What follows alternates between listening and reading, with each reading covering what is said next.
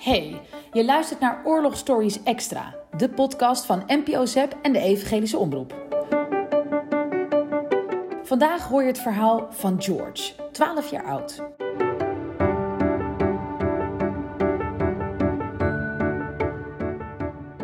Misschien heeft jouw overgrootoma of overgrootopa of misschien wel een oude buurman de Tweede Wereldoorlog meegemaakt. Nou, je kunt daar alles al over zien in de stories op dit moment van Esther. Maar zo waren er nog veel meer kinderen die vertellen over wat ze hebben meegemaakt in de Tweede Wereldoorlog. Zoals George. Ik ga een verhaal voorlezen wat gebaseerd is op zijn dagboek. Hij is 12 jaar oud en heeft daar hele heftige dingen meegemaakt. Dat heeft hem niet alleen van binnen veranderd, maar ook van buiten. En dan nu het verhaal. Ik moet wel zeggen dat het een heel aangrijpend verhaal is. Ik heb het net gelezen en het is echt heel indrukwekkend.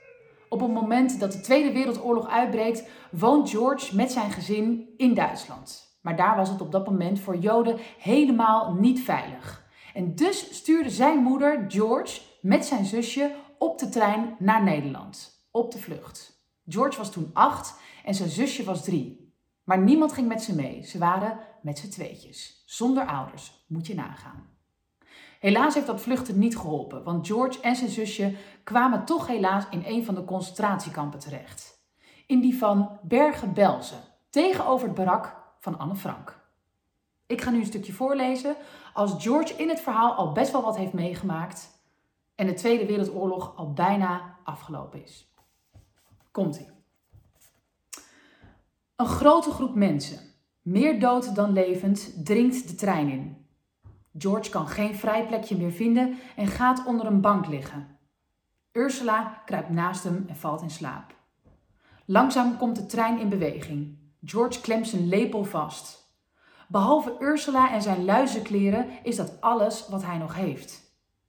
Terwijl de trein vooruit dendert, denkt hij terug aan de verschrikkingen van Bergen-Belsen. De lange uren in de ijzige kou of de verpletterende hitte als alle duizenden mensen geteld werden. De honger, de vreselijke honger. Om maar iets in zijn maag te hebben, at hij zelfs hout. En ook het hout raakte op. Mensen jatten planken uit je bed om een vuurtje te stoken.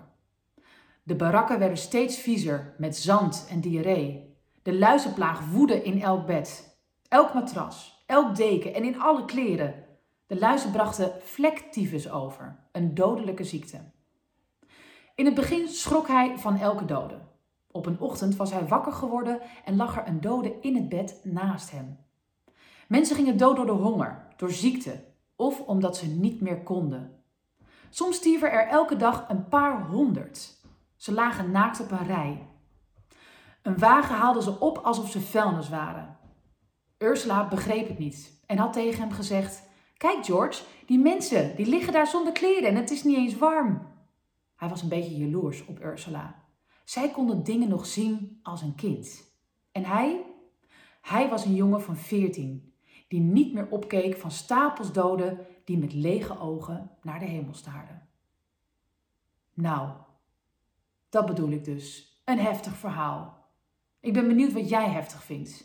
Dat hij het koud heeft gehad, dat hij hout heeft gegeten, dat hij niet wist wanneer het over zou gaan, deze oorlog. De onzekerheid. Of dat je zonder je ouders daar bent. Wat moet hij ze vreselijk gemist hebben? Mij lijkt het vreselijk moeilijk. Ik ben benieuwd wat jou heeft geraakt. Misschien heb je ook wel hetzelfde. Dat je er niet aan moet denken om in een trein te stappen zonder je ouders. Dan zou ik vandaag maar je ouders even een extra dikke, dikke knuffel geven. George was 14 toen hij al grijs werd. Blijkbaar was al het leven al uit zijn lichaam getrokken. Dat is toch niet normaal? Gelukkig is George na de oorlog hersteld. Hij en zijn zusje hebben het gelukkig overleefd. Anne Frank niet. Zijn haar kwam weer terug, hij kreeg weer kleur. En ook al heeft de oorlog vreselijk veel indruk op hem gemaakt, hij heeft toch het leven weer op kunnen pakken. Ik ben super dankbaar dat wij in een heel vrij land leven. En ik hoop dat het verhaal jou ook heeft geraakt. George heeft zijn verhaal gedeeld in zijn boek. Esther doet dat ook. Nu nog te zien in de stories. Wil je nog meer oorlogstories extra horen? Luister het dan in je podcast-app of ga naar de oorlogstories op de website van ZEP.